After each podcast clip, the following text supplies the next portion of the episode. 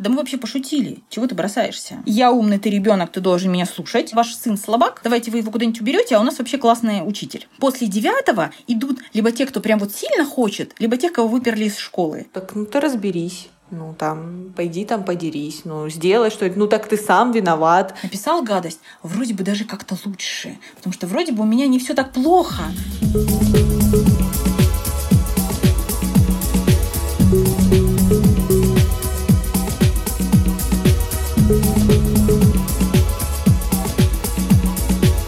Привет! Это подкаст «Наизнанку», и мы его ведущие Даша и Алена. Мы рассматриваем жизнь с нестандартных ракурсов и пытаемся ее понять вместе с вами. И помогут нам в этом наши гости. Пандемия изменила не только наш подход к записи подкаста. Именно с этого момента мы начали записывать его онлайн. Но и наш подход к некоторым вещам в повседневной жизни тоже стал другим. Когда передо мной встал вопрос похода к психологу, я решила попробовать сделать это, не выходя из дома и обратиться в Zigmund онлайн – это известный сервис онлайн-психотерапии, с которым сотрудничают только квалифицированные психологи в различных подходах. Как это работает?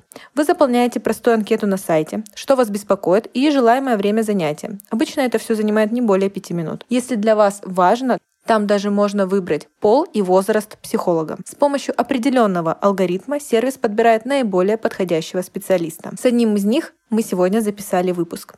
Многим трудно решиться начать делиться своими переживаниями со специалистом, поэтому сервис предлагает первые два занятия по цене одного. Это поможет установить контакт с психологом и получить первый эффект. А для наших слушателей есть особый бонус. Да-да-да-дам! По промокоду наизнанку скидка 500 рублей для новых клиентов. Итого, два первых занятия обойдутся всего в 1990 рублей. Все ссылки и промокод ищите в описании выпуска. Меня зовут Марина Бабурина, я практикующий психолог в направлении гештальтерапевт и арт-терапии. И в практике я уже более 10 лет. И работала с абсолютно разными случаями. Сейчас я занимаюсь только частной практикой, но на моем опыте как государственные учреждения детского типа, это всякого рода районные психологические центры диагностики консультирования, это работа в детском доме, в частности, то есть с детьми-сиротами. Я работала преподавателем школы приемного родителя, то есть это подготовка родителей к тому, чтобы принимать деток из таких учреждений 1 сентября наступило, а как мне кажется, впервые мы сталкиваемся с этим. Я думаю, наверное, все это видели, хотя бы, да, если не испытывали на себе э, в какой-либо роли, да, то видели хотя бы на примере. В школе что такое вообще буллинг э, и как э, его распознать? Вот, то есть как его отличить, допустим, от какого-то конфликта или от какого-то, допустим, мнения? Ну, само слово буллинг, оно не совсем наше, оно английское, и оно обозначает ну, некий физический или э, эмоциональный террор психологически, направленный на то, чтобы вызвать страх или какое-то ощущение подавленности у соперника. Отличительная особенность – это то, что буллинг – это всегда очень долгосрочный повторяющийся процесс. Это всегда петля, которая происходит из раза в раз. Если конфликт, это вообще-то нормальная часть развития жизни, нормальная часть развития детей. Мы в детском возрасте должны научиться выходить из определенных трудностей, из конфликтных ситуаций, то буллинг это скорее про патологическую ветку развития сценария про конфликты. И это то, с чем ребенок уже практически, ну, с маленькой вероятностью он способен справиться. Здесь нужна включенность взрослого практически всегда. Есть много разных каких-то таких формулировок про это, да, это может быть травля во взрослом состоянии, это может формулироваться как мобинг или даже в какой-то степени дискриминация, если здесь идет притеснение по каким-то таким ярким признакам, там, половым, национальным признакам. Туда это все тоже можно относить. Вот я так понимаю, что в группе риска находятся те, кто не похож или чем-то отличается. Ну, допустим, какие-то успехи даже те, кто делает в школе. Или наоборот, э, не успех, сильно отстает от, грубо говоря, нормы. Или внешние какие-то отличительные особенности. Или социальный статус родителей и так далее. То есть все в любом случае попадают в школу, и не может быть так, чтобы были все дети одинаковые. Как это можно спрогнозировать? Или это может быть, знаете, я недавно разговаривала об этом со своим другом, другом, и он мне говорит, мне кажется, это нормальная часть э, социализации ребенка, когда ты сталкиваешься с какими-то конфликтами, с какими-то задирками, и, и все мы это проходили, и все мы это делали. Когда мы говорим про конфликт, это действительно нормально. Но буллинг это тогда, когда один ребенок подвержен жестокости и гнету со стороны большой группы людей. То есть это не один соперник. И ребенок, как правило, не способен в принципе справиться, потому что любое его действие, даже агрессивное, я сейчас начну защищаться, я начну м- драться с тобой, оно начинает обсмеиваться, и это может выставиться, например, как «да мы вообще пошутили, чего ты бросаешься?» И важно еще понимать о том, что есть буллинг как яркого проявления, конкретный, а есть те, которые условно прячутся. Буллинг, который скрывается, который неявный, который косвенный. И это уже в старших классах, когда дети это делают тихо, незаметно. И вот с этим как раз очень сложно, когда выбирается условно жертва, когда мы говорим о конфликте это одно, но когда есть конкретная жертва, которая угнетается всеми в целом, у жертвы нет возможности выйти из замкнутого круга, практически невозможно это сделать. Здесь уже очень сложно. Но если мы говорим конкретно о тех, кто может попасть в эту позицию жертвы, на самом деле попасть может практически каждый. Все очень зависит от нескольких моментов. Первый момент – это роль педагога в этой истории, потому что действительно конфликт это нормальная часть становления. Почему нормально? Почему мы про это говорим? Когда ребенок развивается, он сначала находится в полной зависимости от родителя, и у него есть только родитель, который отражает мир. И он говорит, это я, ты можешь на меня опереться, я буду с тобой максимально хорошо общаться. Потом появляется а, еще один ответственный взрослый, например, воспитатель.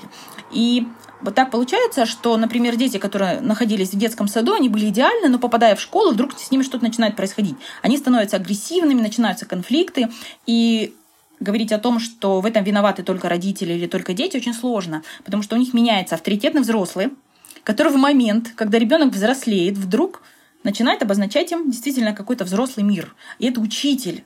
Если учитель грамотно не выстроит правильное поведение детей и не научит их нивелировать все эти трудности, то дети начинают заниматься, что называется, конкуренцией. Те, кто хотел быть сильным, они занимают сильную позицию, и они выбирают эту роль быть сильным, они находят вокруг себя а, определенных людей, к которым им хочется себя причислять. Например, им классно быть сильными, и они находят себе сильных друзей, и для них это символ взросления, символ власти. Они объединяются. И для того, чтобы противостоять против кого-то, это такой особенный момент про сепарацию. Это начинает происходить в младших классах и уже переходит в подростковый возраст. И они начинают против кого-то конкурировать они выбирают, и, соответственно, это просто начинается травля как способ в какой-то степени самоутверждения. Дети, да, конкретно, какие могут попасть под э, момент травли, может оказаться кто угодно, все зависит от того, какой критерий для травли выбрала вот эта группа агрессоров. Это может быть новичок, который случайно перевелся, переехал из другого города. Это может быть красивая девочка, если, например, таких девочек в классе нет. Это может быть спортивный парень, который добивается успехов, этого абсолютно достаточно для того, чтобы стать подверженным травле. То есть все, что угодно может послужить к причиной и критериям. Но, согласно исследованиям проведенным, все-таки есть у детей, которые попадают в группу риска, одна особенность – это про эмоциональную чувствительность и некое сомнение в себе. Нельзя сказать сто процентов, что это про неуверенность в себе. Но дети, это, скорее всего, как правило, они более чувствительные, более эмоциональные, и, соответственно, их проще убедить в том, что с ними что-то не так. Но это вот как про тот самый пример, когда мы просыпаемся утром в воскресенье, мы уверены, что это воскресенье, но встречаем 10-12 человек, которые говорят, что сегодня понедельник, и мы начинаем задуматься, а может быть, действительно, я ошибся. Ведь столько людей сказали, что сегодня понедельник. И это та же самая история. И дети попадают автоматически, потому что они проваливаются в момент сомнения в себе. Но этого можно избежать, конкретно предсказать, что вот этот ребенок точно не попадет, очень сложно. Очень сложно. В этой группе может оказаться любой родитель с любым ребенком, абсолютно даже с очень уверенным в себе, с абсолютно устойчивым, с хорошими навыками коммуникации. Если ребенок ходит в какие-то другие дополнительные учреждения, о чем говорят, очень важно в подростковом возрасте детей отдавать в секции. Потому что, например, для парней, а парням свойственно более активно выражать свое недовольство и чаще вступать в конфликты, потому что у них это часто решается драками. Почему говорят, драки это нормально, конфликт это нормально. Тренер, который оказывается рядом с ними, он рассказывает им, что это ненормально. И ребенок в это время, потому что он прекратил считать родителя авторитетом, он смотрит во внешний мир и ищет себе идеал, он начинает соотносить себя и понимать, что действительно драка это ненормально, и он выбирает какой-то другой путь. Но если рядом с ребенком не оказывается авторитетного взрослого, и педагог при этом говорит, что, знаете, вообще я не очень хочу вникать в ваши ситуации, в ваши конфликтности, в ваши трудности. Вы как-нибудь сами с этим справляетесь. Получается, что у детей нет авторитетных взрослых нигде. С родителями не очень понятно, что происходит. Вполне вероятно, родители тоже занимают какую-нибудь позицию из разряда «я умный, ты ребенок, ты должен меня слушать». Тоже такую подавляющую. И они оглядываются вокруг, они видят друзей и начинают понимать, чего им нужно. И, соответственно, они вливаются в какой-нибудь кружок агрессоров, им нормально, они начинают реализовывать. В целом это по большей части самоутверждение и самореализация такого рода эмоциональная «я сильный». И в этой истории всегда все происходит на контрасте. Как подросткам свойствен яркий контраст, «я сильный, значит ты слабый». То есть разделение на черное и белое. И поэтому здесь происходит такой контраст. Мы агрессоры, вы жертвы. И это происходит постоянно по той простой причине, что это способ ну, переживания жизни, это такая модель поведения в какой-то степени. Но это не говорит о том, что вот эти самые агрессоры это сто процентов э, дети уже с некими психологическими расстройствами. Нет, это модель поведения, и нет никакой вероятности, что из них вырастут ну, какие-то жесткие люди с патологическими нарушениями психики и так далее. Может же не только стать ученик, и, допустим, не только ученики могут его булить, но и учитель подключиться к этому. И на самом деле могут и булить учителя, ведь у нас есть теперь социальные сети, в которых можно создавать какие-то группы. Ну, давно это достаточно, конечно, существует уже, и в которых ну, даже когда мы учились, были уже какие-то мемчики про учителей, да, там они были какие-то безобидные, но они же не всегда могут быть такими, да? Да, да, это довольно сложно. Все зависит, во-первых, от позиции педагога. На самом деле, почему я всегда, вот уже несколько раз проговорила про позицию педагога. Он является авторитетным тогда, когда он правильно выстраивает систему общения. Но так бывает, что педагог не всегда с этим справляется. И это уже в какой-то степени переход на позицию школы про то, что часто педагог он уходит из этой истории и говорит, это не совсем моя ответственность. И многие педагоги, я очень много по этому поводу разговариваю с родителями, у меня буквально там вот перед карантином была история, когда пришла мама и говорит, «Э, у нас сейчас буллинг, то есть активный, но это началось совсем недавно, но в анамнезе школы, э, ситуации класса, это происходило уже. То есть, но ее ребенок, который находился с самого начала, это пятый класс, он жертвой буллинга не был. И почему это произошло? Потому что учитель новый, который взял пятый класс, он сказал, вы знаете, я в этой истории вообще в ваших отношениях влезать не буду. Вы сами это регулируете, вы сами отвечаете за учебу, я учу. Все остальное мне не интересно. Сейчас очень принято, чтобы педагоги были вместе в родительских чатах, вот там они чего-то обсуждают. Вот эта девушка, она удалилась из этого чата и сказала, я с вами ничего не делаю. И началась активная ситуация. Мальчик был чуть-чуть ниже ростом, но при этом он занимался там какого-то рода единоборствами, то есть он давал сдачу, он боролся, он был уверен, потому что он реализовывался, проблем с самооценкой у него не было никаких, и он вовремя про это сообщил маме.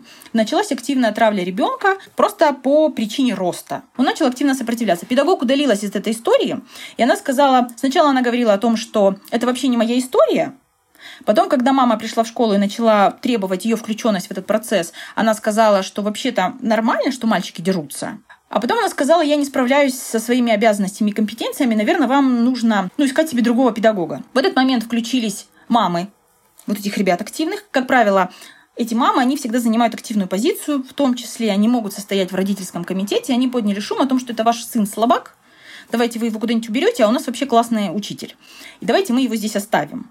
А вы давайте переводитесь. И мама начала какие-то уже более активные действия. Мы с ней обсуждали юридический аспект решения этого вопроса для того, чтобы не переходить на личности. И здесь важно понимать, что агрессорам все равно, куда распределять свою энергию. Они могут действительно как травить ребенка, так и травить педагога, если педагог занимает слабую позицию. Но как только педагог дает ответ, он начинает расставлять все по местам, он начинает реагировать и включать, если он не справляется, людей, которые могут ей в этом помочь. А в любой школе есть психолог, в любой школе есть социальный педагог, есть прекрасные завучи, есть директор. В конце концов, есть уже дополнительные инстанции, такие как органы опеки, органы по делам несовершеннолетних. То есть всегда можно обращаться за какой-то помощью.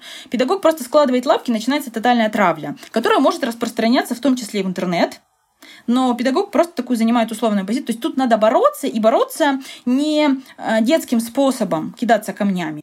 Педагоги тоже подвержены очень серьезным дискриминациям, и по этому поводу, насколько я помню, совсем недавно была история, когда педагог э, выставила себя, по-моему, в купальнике абсолютно закрытом, она занималась спортом, и родители э, подняли восстание по этому поводу, что педагог не должен себя так вести. Педагога выставили из школы, а она спортом занималась. Так да, она спортсменка профессиональная. Это такой бред. Для меня вообще это табуирование тела, оно кажется диким, потому что как будто бы, как будто у этих родителей нету тела. Ну, это, это полнейшая да. бредятина. Ну, слава богу, потом поднялось, как я понимаю, движение, и все педагоги начали выставлять себя в купальниках, ну, в поддержку да, этого движения. Да, да. Но, тем не менее, да, это да. сам абсурд, когда родители начинают рассказывать педагогу, как ему быть. И педагог в этой истории оказывается между двух огней. С одной стороны, он правда хочет быть сам тот, кем он есть, жить свободной, счастливой жизнью, просто это его профессия. А с другой стороны, он как будто несет на себе некое святое бремя, ради которого он должен просто да. отказаться от всего и э, выбирать позицию, там, я не знаю, я себя приношу в жертву. И чему полезному тогда научит этот педагог, когда он выбирает такую позицию? А как педагогу вообще бороться с этим? Ну, то есть я пока просто слабо это представляю, как это примерно происходит. В любом функционале классного руководителя, воспитателя, курирующего этот класс, или куратора, в том числе, если мы говорим о подростках, это же еще и средние учебные заведения, техникумы, ПТУ. Кстати говоря, а, меры профилактики буллинга и агрессивного поведения вот в этих средних звеньях, которые уже после школы, но перед институтом, у них там отлажены максимально классно. Потому что, как правило, считается, что после девятого идут либо те, кто прям вот сильно хочет, либо тех, кого выперли из школы. Ну вот почему-то есть такой стандарт. И поэтому средние учебные заведения, они сразу готовы к тому, что к ним часто могут приходить дети из зоны риска. То есть, скорее всего, уже с такими особенностями, там, строптивым характером, нежеланием учиться. И поэтому у них система это работает хорошо. Как это выглядит? Задача педагога быть включенным максимально. Он потому и становится классным руководителем, что он несет всяческую ответственность мало того, что за сам образовательный процесс, так еще и за безопасность ребенка. Это его ответственность, это его задача. А безопасность это не только физическая, но еще и эмоциональная. И задача педагога быть максимально включенным в этот процесс и не обесценивать детей, когда к нему приходит ребенок за помощью и говорит, у меня такая история. Потому что, как правило, дети будут приходить к авторитетному взрослому, к классному руководителю или к первому учителю просить помощь. Но педагог не всегда на это реагирует. Хуже, конечно, когда педагог еще и сам является инициатором буллинга, это про то, про что говорили вы раньше, когда своим поведением он сам невольно отмечает какие-то неуспехи. Или «Ой, опять ты опоздал, вот всегда ты опаздываешь». И в этом кажется, как будто бы нет ничего серьезного, но на самом деле всему остальному классу идет некий посыл про то, что он где-то слаб, этот ребенок в каком-то процессе. И дети в этих ситуациях не являются зачинщиками буллинга. В этой истории оказывается зачинщиком педагог, который кидает им этот мячик, и который они потом здорово используют. Педагог должен быть включен и всячески реагировать на любые трудности.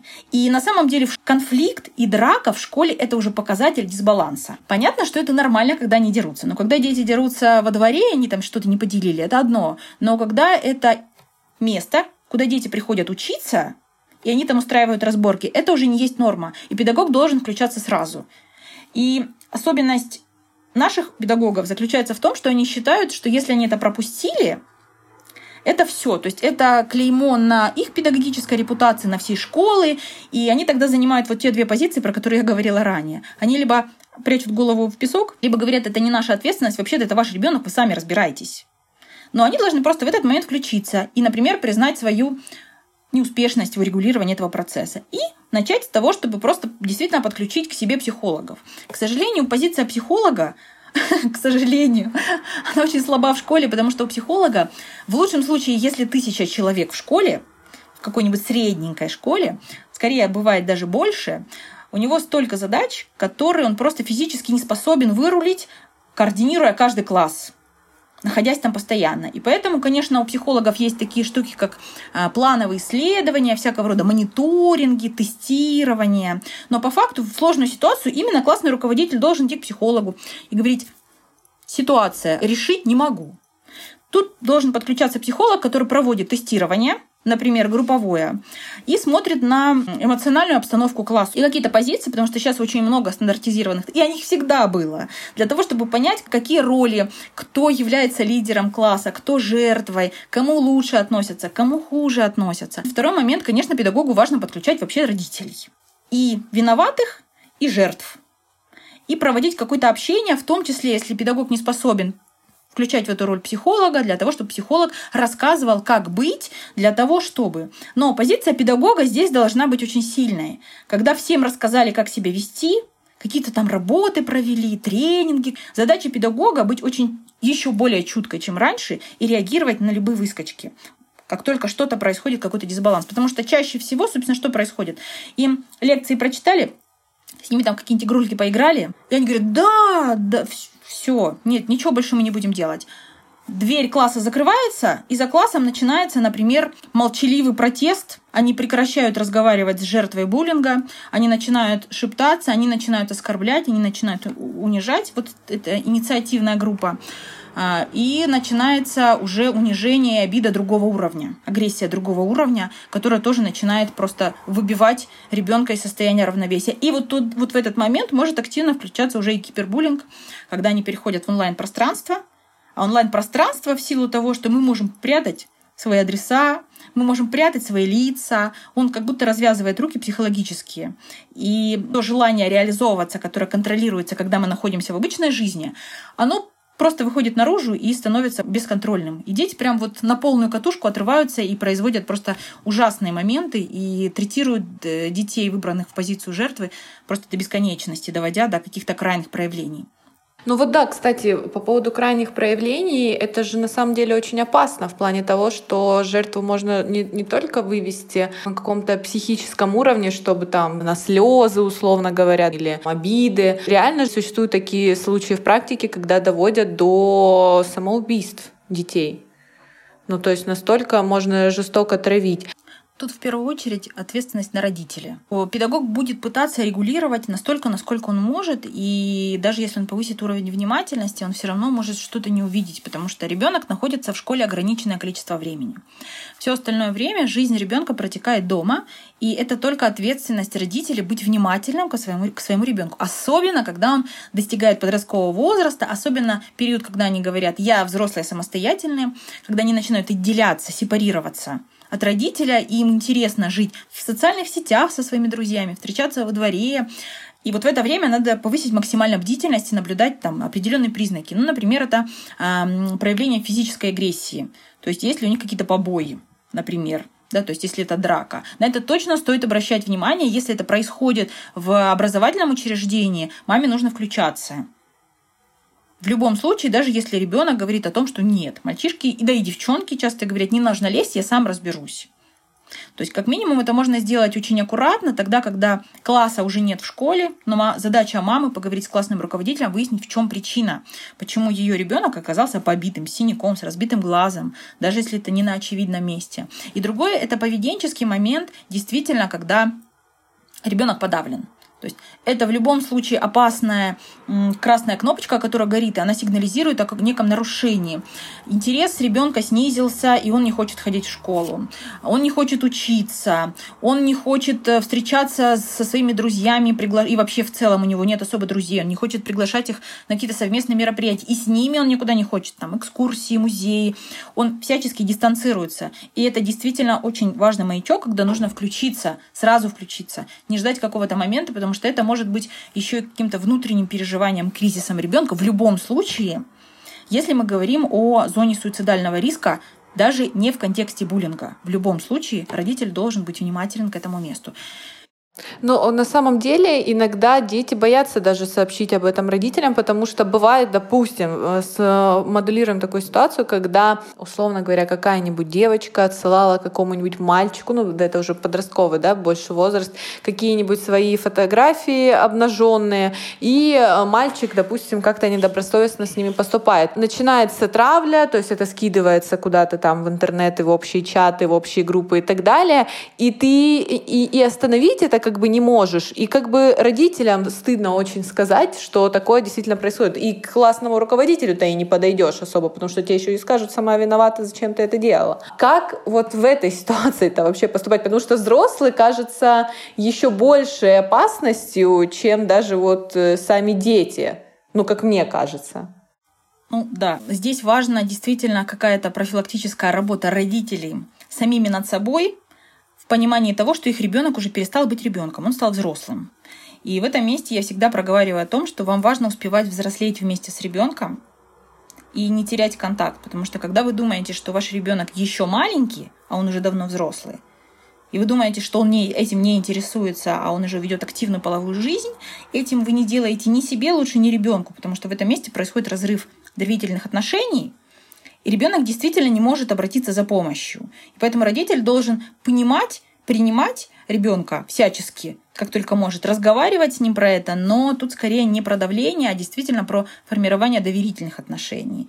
И никто не говорит, что родитель должен быть счастлив в любой истории, которая происходит с ребенком, ранней половой жизни, всякого рода там просмотру неприятных фильмов или участия в каких-то неприятных ситуациях. Но важно показывать ребенку, что независимо от того, какая у тебя трудность, я с тобой, я включусь, я помогу тебе.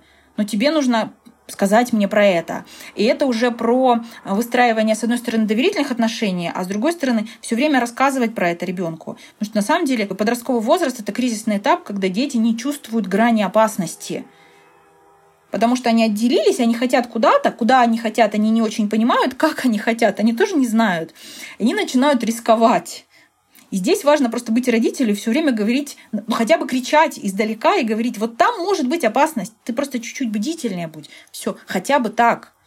Но здесь действительно про контакт. Только лишь про контакт. Это на самом деле сложно так применить к жизни, потому что часто родители, ну, возьмем вот еще то поколение, которое есть, да, не будем уже заглядывать вперед, и какими мы, да, там будем родителями взрослых детей, потому что я уверена, что это абсолютно другая среда уже получится. Но возьмем вот тех э, родителей наших, да, условно говоря, да, или тех э, родителей, у которых сейчас дети в школе учатся. Они могут быть еще очень старой формации, могут быть очень строгими, или, допустим, э, ситуация религиозная семья, примеру. Это же вообще хоть как у тебя могут быть доверительные отношения с родителями, но они узнают, что ты там фотографировался голый и, и кому-то это пересылал. Это же будет э, такой позор и клеймо. То есть, а, ну как вот как провести работу с родителем, да, допустим, и донести до него, что какие-то вещи они не являются концом жизни и трагедией, чтобы также ребенок не травился и не булили его потом родители по итогу, помимо того, что булят еще одноклассники. Сейчас еще такая проблема в том, что родители, они по-другому относятся к учителям. То есть, когда мы учились, э, и я помню, как мои родители относились к учителю, то это было, это был момент уважения, да. это был какой-то авторитет в школе, да. А сейчас э, вот я смотрю на своих коллег, которые состоят в этих группах, как раз-таки вот эти WhatsApp, там контакт, и там вообще нет никакого уважения к учителю. Вообще никакого. Вообще, там есть группа вот этих вот мам, которые занимаются буллингом учителя и занимаются буллингом родителей, которые защищают учителя. Ого. И это на самом деле это огромная проблема. И это не только в школе, это еще у них происходит на кружках. Это вот тот самый период какого-то такого кризисного переживания страны, ведь наша страна по факту действительно догоняет европейские стандарты про, там, условно, свободу слова, свободу, ценность личности. И то же самое происходит в образовательной сфере, потому что, с одной стороны, кризис образования заключается в том, что ценность, ну, нас чему-то учат, что с этим взрослой жизнью делать непонятно. Потому что появились срезовые экзамены, такие как ОГЭ и ЕГЭ. И те знания, которые дают в школе, они не очень понятно, как их вообще можно в ЕГЭ применять. Для этого нанимают репетиторов. Соответственно, а что мама задается вопросом? Что делает педагог, который сидит там? У педагога есть свои нормы, э, формирования какого-то образовательного пространства, он это делает. И он не может повлиять на процесс прохождения всех этих тестов. Кто-то пытается. Насколько я знаю сейчас, сейчас все меньше педагогов готовят к ЕГЭ. Они говорят, обращайтесь к репетиторам. И поколение наших родителей к педагогам относились, с одной стороны, было уважение, а с другой стороны, действительно была позиция про то, что педагог — это образованный человек, который дает образование нашему ребенку. Он получал достойную оплату, и он вел себя достойно. Сейчас наши бедные педагоги, про которых, конечно, я могу кинуть камень в огород про не, неправильное, некорректное образ... педагогическое поведение, но с другой стороны, он вынужден выживать на эти жалкие заработные платы с кучей функционала. Он помимо того, что должен преподавать, у него там еще такие списки каких-то непонятных отчетностей. Они, наверное, все понятные. Но у педагога просто не остается время для того, чтобы работать с детьми. И поэтому происходят всякого рода ускоренные эмоциональные выгорания. Педагоги срываются. Почему я должна за свои копейки с вами работать? Я не хочу. И в этот момент они начинают озвучивать, что я вообще здесь чисто учу разбираться с вашими разборками, я не хочу. И они начинают дистанцироваться. Хотя по всем стандартам образовательным, по законам Российской Федерации, педагог обязан быть в, включен в педагогический процесс, в регуляцию эмоционального безопасного пространства. Но они дистанцируются, потому что им тоже хочется выживать, они люди. По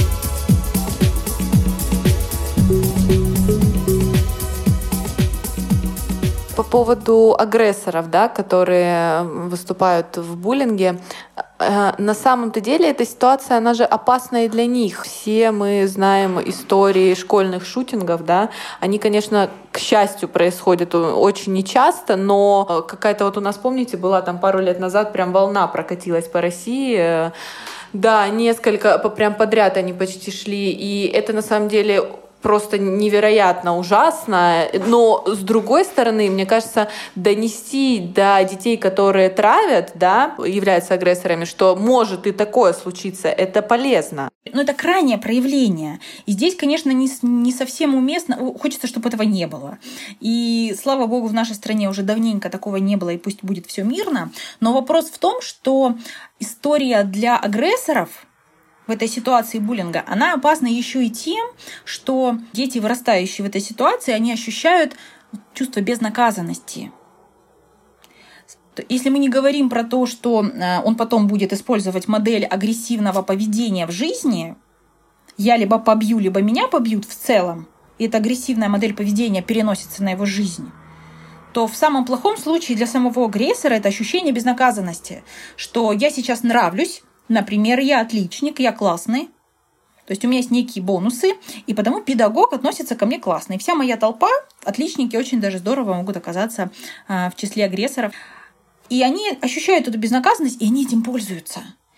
Но в этой ситуации очень полезно, как бы это странно ни звучало, но действительно полезно показать, что у каждого действия есть определенные последствия, есть определенная цена. Это способ самоутверждения. И когда их возвращаешь на место, и педагог держит вот, вот это ну, напряженное пространство, да. После этого будет холодная война, быть может, дружбы может и не возникнуть.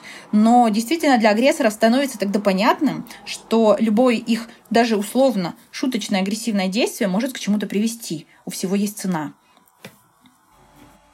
Вот по поводу родителей еще хотела сказать, что мне кажется, не, не так редка такая ситуация, когда ребенок даже пытается донести до родителя какую-то свою проблему с социализацией в школе, а родители говорят, так ну ты разберись ну там, пойди там подерись, ну сделай что-то, ну так ты сам виноват или сам так делаешь, да, то есть э, victim blaming происходит, когда уже и жертву обвиняют родители, и мне кажется, это настолько жесткая ситуация для ребенка, когда ты остаешься с этой проблемой один на один, и такое ощущение, что вот все, вот весь мир против тебя. Мне кажется, это так э, просто печально. Я когда занималась исследованием этой темы, вот углубляясь, когда столкнулась с моментами проблем у родителей про это.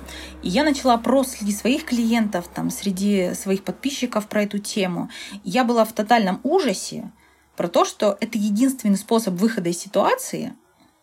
Рассказать ребенку, в чем именно он слаб, раз тебя терроризируют, значит, скорее всего, ты правда слаб. Давай-ка мы с тобой походим к психологу, отдадим тебя на секцию, и, мне кажется, что буквально один процент из всех мною опрошенных сказал, что надо, наверное, защищать ребенка. Все остальные были словно уверены изначально, что проблема в их ребенке. И ребенку про это доносили. И ребенок начинает верить, он начинает искать в себе трудности.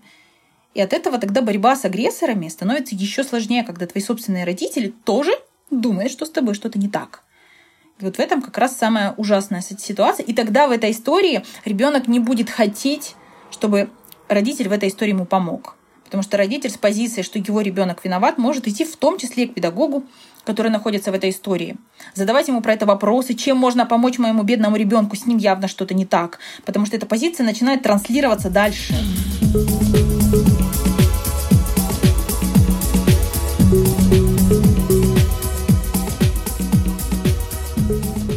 Как можно по закону бороться с этим? Ну, то есть э, есть какие-то вещи, которые законодательно могут обезопасить, да даже не то, что ребенка, но и человека, в принципе, да, там на работе где-то, если мы с этим сталкиваемся. Наша задача в первую очередь найти буллинг, если он есть. Начинаем с самых азов, и мы понимаем, что действительно ребенок находится в позиции жертвы, и мы уже даже убедили его в том, что мы будем сейчас вместе про это бороться. Прежде чем предпринимать какие-то активные агрессивные действия, сразу идти писать заявление в прокуратуру, звонить во всевозможные инстанции, практически в кабинет президента, э, нужно начать действительно с педагога и поговорить с педагогом про трудность ситуации. Если мы от педагога не слышим обратной связи, мы пытаемся выйти на представителей выше власти. Это, например, завуч, но, как правило, завучи, от завучей тоже мало толка. Мы выходим на директора.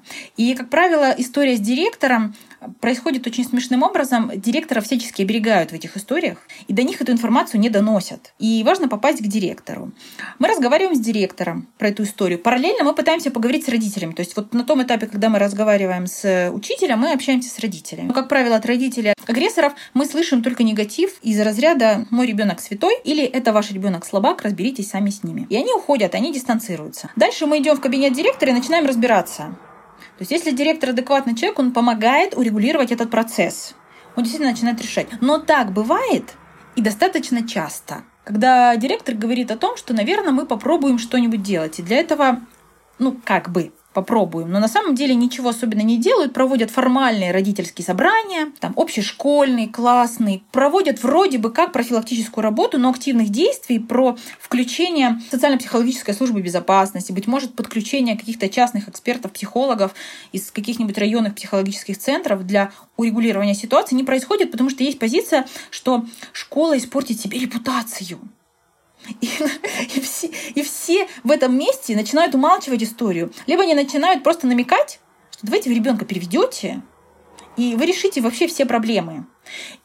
И вот в этом месте важно понимать, какова цена. То есть если мы понимаем, что ребенок вообще в принципе не готов к активной конфронтации, потому что действительно все происходит вокруг ребенка. Он ходит в школу, он общается с этими детьми.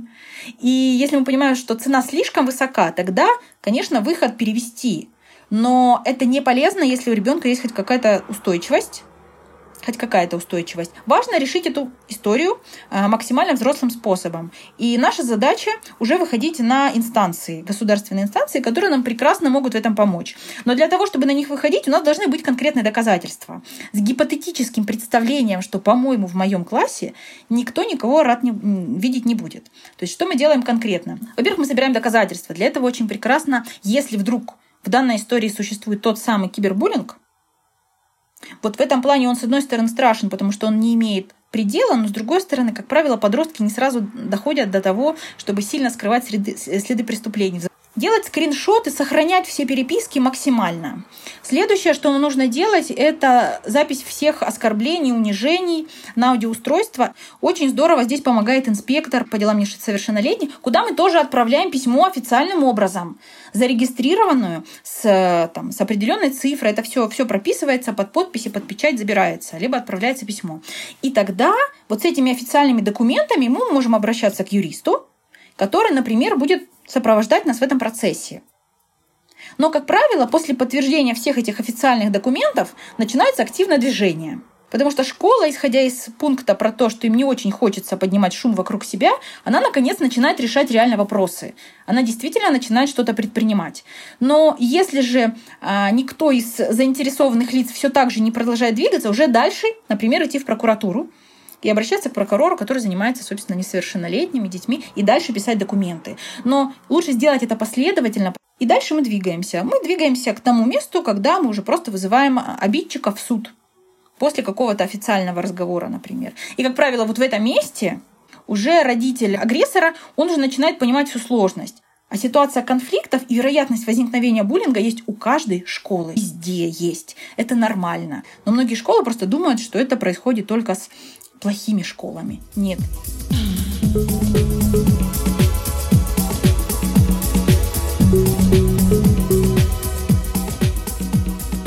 последнее, о чем бы хотелось поговорить, это все-таки кибербуллинг, которого мы пытались сегодня уже коснуться. Вот Даша уже сказала, да, по поводу комментариев в интернете. На самом деле я всегда смотрю на людей, которым вот это все прилетает, и даже вот просто не представляю, как они с этим справляются, потому что действительно...